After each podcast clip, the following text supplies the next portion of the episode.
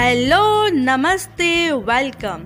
आपका अपनी show creative kitty में स्वागत है।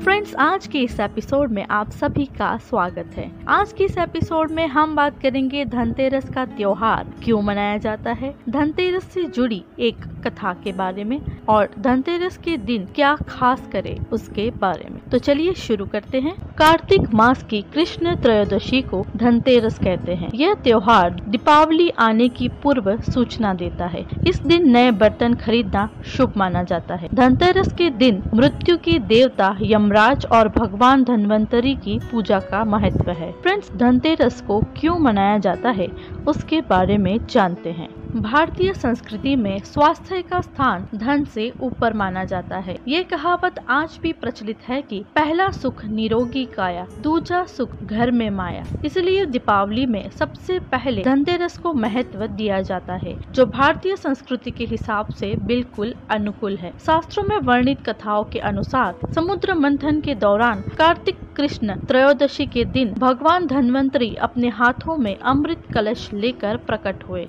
मान्यता है कि भगवान धनवंतरी विष्णु के अंशावतार हैं। संसार में चिकित्सा विज्ञान के विस्तार और प्रसार के लिए ही भगवान विष्णु ने धनवंतरी का अवतार लिया था। भगवान धनवंतरी के प्रकट होने के उपलक्ष्य में ही धनतेरस का त्योहार मनाया जाता है।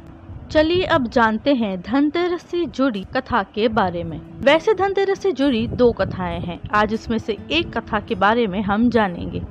कार्तिक कृष्ण। त्रयोदशी के दिन देवताओं के कार्य में बाधा डालने के कारण भगवान विष्णु ने असुरों के गुरु शुक्राचार्य की एक आँख को फोड़ दी थी। कथा के अनुसार देवताओं को राजा बलि के भय से मुक्ति दिलाने के लिए भगवान विष्णु ने वामन अवतार लिया और राजा बलि के यज्ञ स्थल पर पहुँच गए। शुक्राचार्य ने वामन रूप में भी भगवान विष्णु को पहचान लिया और राजा बलि से आग्रह किया कि वामन कुछ भी मांगे उन्हें इनकार कर देना। वामन साक्षात भगवान विष्णु है, जो देवताओं की सहायता के लिए तुमसे सब कुछ छीनने आए हैं। बलि ने शुक्राचार्य की बात नहीं मानी। वामन भगवान द्वारा मांगी गई तीन पग भूमि दान करने के लिए कमंडल से जल लेकर संकल्प लेने लगे। बलि को दान करने से रोकने के लिए शुक्राचार्य राजा बलि के कमंडल में लघु रूप धारण करके प्रवेश कर गए। इससे कमंडल से जल निकलने का मार्ग बंद हो गया। वामन भगवान शुक्राचार्य की चाल को समझ गए। भगवान वामन ने अपने हाथ में रखे हुए कुशा को कमंडल में ऐसे रखा कि शुक्राचार्य की एक आँख फूट गई। शुक्राचार्य छटपटाकर कमंडल से निकल आए।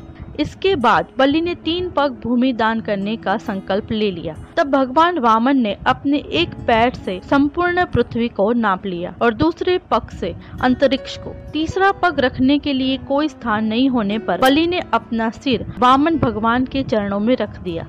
बलि दान में अपना सब कुछ गवा बैठा। इस तरह बलि के भय से देवताओं को मुक्ति मिली और बलि ने जो धन संपत्ति देवताओं से छीन ली थी, उससे कई गुणा धन संपत्ति देवताओं को मिल गई। इस उपलक्ष्य में भी धनतेरस का त्योहार मनाया जाता है।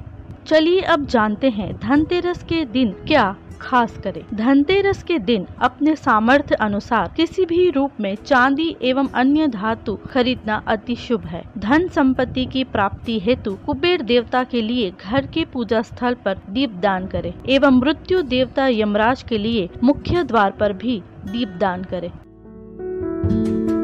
फ्रेंड्स, आज का ये एपिसोड आप सबको कैसा लगा? ये कमेंट्स करके ज़रूर बताएँ। और अगर आपको ये एपिसोड पसंद आया हो तो अपने फैमिली और फ्रेंड्स के साथ उसको ज़रूर शेयर करें। और अगर आप इस चैनल पर नए हो तो हमें फॉलो कर लीजिए और बेल आइकॉन को प्रेस कर दीजिए।